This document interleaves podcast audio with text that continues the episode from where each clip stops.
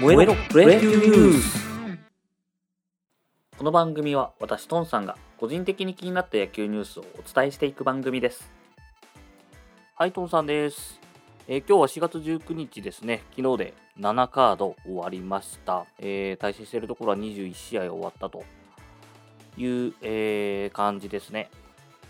やっぱり引き分け多いですね今年。昨日も2試合引き分けがありまして、えー d n a 巨人と西武ソフトバンク戦が引き分けになったという、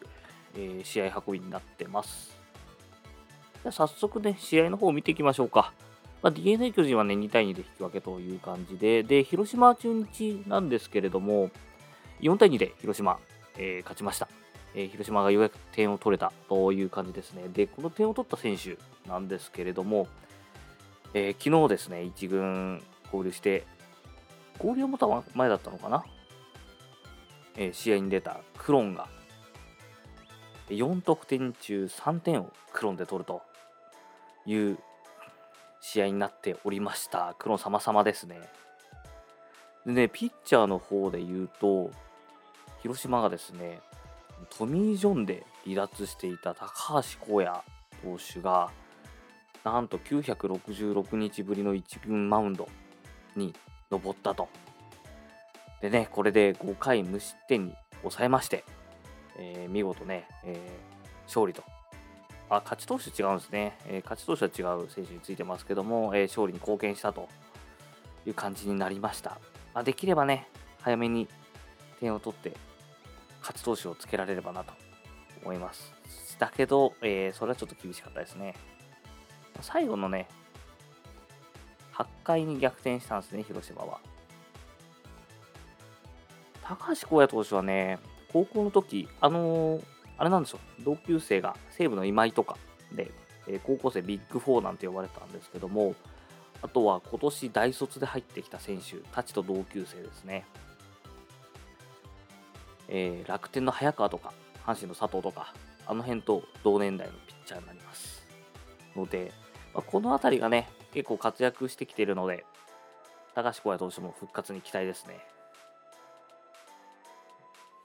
で続いて阪神ヤクルト戦。こちらは10対7と阪神が勝ちました。阪神絶好調です。阪神これでね、7連勝になりました。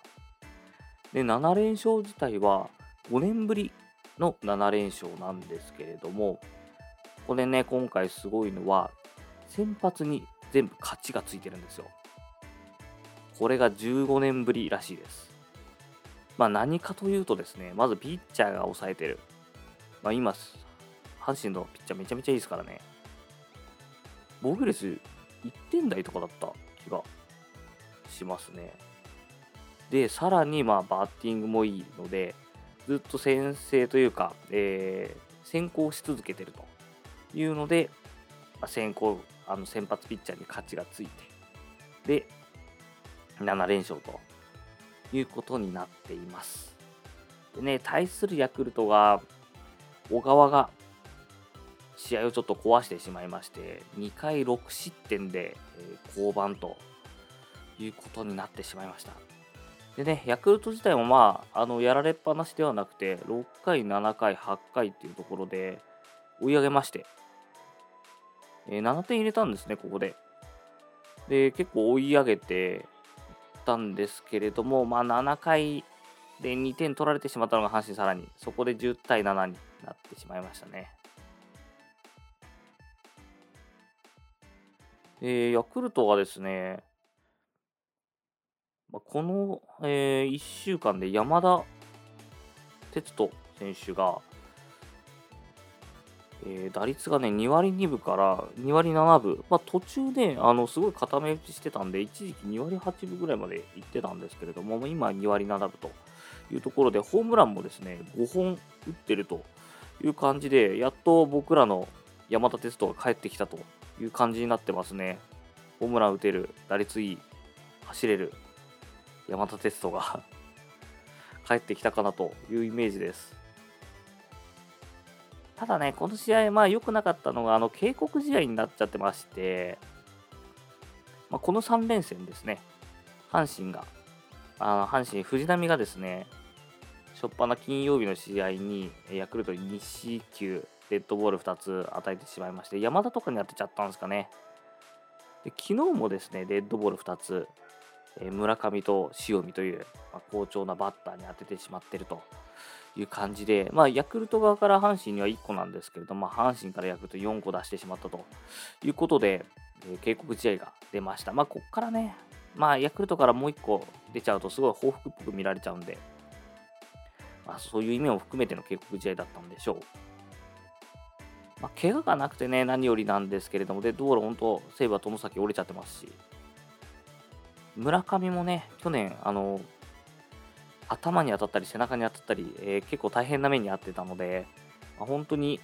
今、ヤクルトね、打つ方好調なんで、怪我人出ないようにと。ヤクルトはね、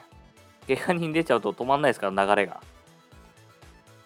えー、気をつけてほしいところです。では続いてパ・リーグの方ですね。パ・リーグは、えー、まずですね、楽天日ハムなんですけれども、えー、こちらは楽天が4対1で勝利ということで、えー、早川がですね、もう結構ストライクポンポン入るんですね。ストライクポンポン入るんですけど、まあそれで打たれないという感じなので、まあ、この日もね、三振7個取っていて、えー、フォアボール0で、まあ、ピッチャーの指標の一つで KBB っていうですね、あの、ファーボール1個あたり三振いくつ取れるかという感じなので、まあ、制球力9位とかね、まあ、見逃しとかもあるんで9位とか、まあ、含めて、ピッチャーだけで、まあ、成り立つ。まあ、他のね、指標だと守備とか入ってきちゃうんで、ピッチャーの力量がこうバーンと純粋に測れるっていう指標があるんですけれども、これがですね、今、早川が、えー、リーグトップで、えー、8.33。まあ、フォアボール1個取る間に三振を8.33個取るという数字なんですけれども、まあ、これがどれぐらいすごいかちょっとわかんないですよね。まあ、去年の記録と比較をしてみると、えー、去年はですね、沢村賞を獲得したあの大野雄大投手が、えー、両リーグトップですよ。で、これで6.43。ファーボール1個あたり三振6.43個取ると。で、パ・リーグトップは、オリックスの山本由伸が4.03なので、この2倍出てるっていうことなんですね。なので、もう早川投手がいかにストライクゾーン内で勝負をして、ちゃんと三振が取れてるかという。いや、すごい、うん、すごい記録だと思いますね。まあ、どんだけこれが伸びるか見ていきたいですね。で、えー、ロッテオリックス戦なんですけれども、えー、ここでの注目はロッテテのね、勝ち投手に佐々木千早投手が入りました。えー、まあ、中継ぎ登板という形なんですけれども、勝利投手になるのは1年8ヶ月ぶり。まあ、ドラ1なんでね、みんな期待してたでしょう。えー、1年8ヶ月ぶりに勝利投手となりました。でね、登場したのは8回のビハインドだったんですよ。2対1でオリックスが勝ってるというところで、えー、佐々木千早がピシャッと抑えまして、で、次の9回表ですよ。9回表にロッテが2点取って逆転勝利ということになりました。2-2のね、同点から、えー、満塁からね、押し出しのファウボールをマーティンがもぎ取るという形で、えー、佐々木千早が勝利投手になることができました。で残り1試合はね、あの西武ソフトバンクなんですけれども、いや、西武はね、あの若手の躍動でえー、8回まで4対2でリードをしてました。が、まあこれもね、ロッテとオリックスと同じような流れで、え9回表に2点を取られてしまうという感じで引き分けてしまったんですが、西武の方はね、えー、ウー、ネンティンだったりとか、若林だったりとか、あと山田遥だったりとか、えー、若手が本当に躍動してます。えー、それぞれ、えー、打点取ってるところですね。なんですけれども、まあ、最後の9回にね、増田達が、まあ、セーブ機会で出てきてしまっししまったんじゃないですね、出てきまして、